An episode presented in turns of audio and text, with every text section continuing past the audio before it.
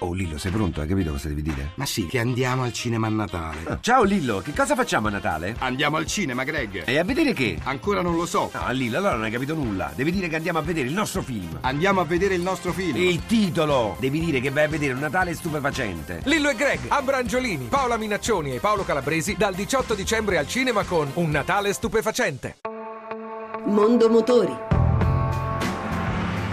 Buon pomeriggio e buon ascolto da Lucia Voltan. Un corso di due giorni riservato ai neopatentati è questa la proposta di Suzuki, destinata ai giovani che abbiano acquistato una vettura della casa giapponese con le caratteristiche imposte dal codice a chi abbia appena conseguito la patente di guida. Mirko Dall'Agnola, direttore commerciale auto di Suzuki Italia. Per le nostre vetture che rientrano nelle regole dei neopatentati, che vi ricordo sono un rapporto fra la potenza della vettura e la massa di 55 25 kW per tonnellata oppure per un limite non superiore ai 70 kW, un corso specifico di due giorni per eh, stare vicini ai nostri clienti. Le nostre vetture che rientrano in questo corso sono la Alto, la Splash, la Swift nella motorizzazione diesel e recentemente anche il nostro Jimny che fino a poco tempo fa era guidabile dai neopatentati solo per il cambio automatico, ora anche per il cambio manuale. Il corso è della durata di due giorni, tutto a carico di, di Suzuki per l'acquirente neopatentato o anche per un familiare nel caso in cui la vettura non fosse intestata direttamente al neopatentato ma fosse un componente della famiglia. Questo prevede due giorni presso un circuito in Valsusa. In questi due giorni si pone attenzione sia a un aspetto teorico, poi si fanno prove eh, pratiche sulla pista in condizioni di emergenza.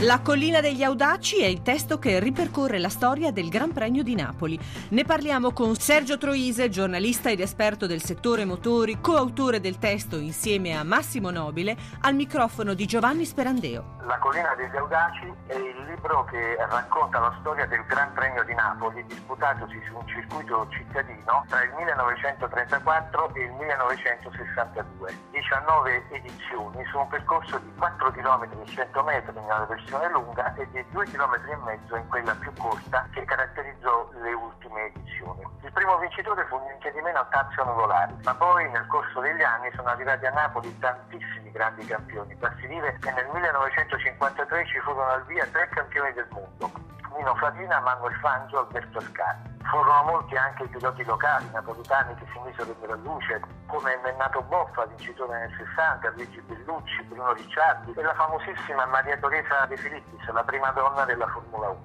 Il Gran Premio di Posillipo veniva definito un po' la piccola Monte Carlo. In effetti quel circuito non aveva nulla da invidiare alle grandi corse del campionato mondiale, anche se non ebbe mai il riconoscimento di prova valida per il campionato del mondo di Formula 1. Oggi della corsa restano solo ricordi e questo libro, La collina degli audaci, racconta e ricostruisce dettagliatamente tutto ciò che avvenne in quegli anni, un patrimonio storico che in questo modo viene salvato, altrimenti Napoli non avrebbe memoria di questo evento eccezionale.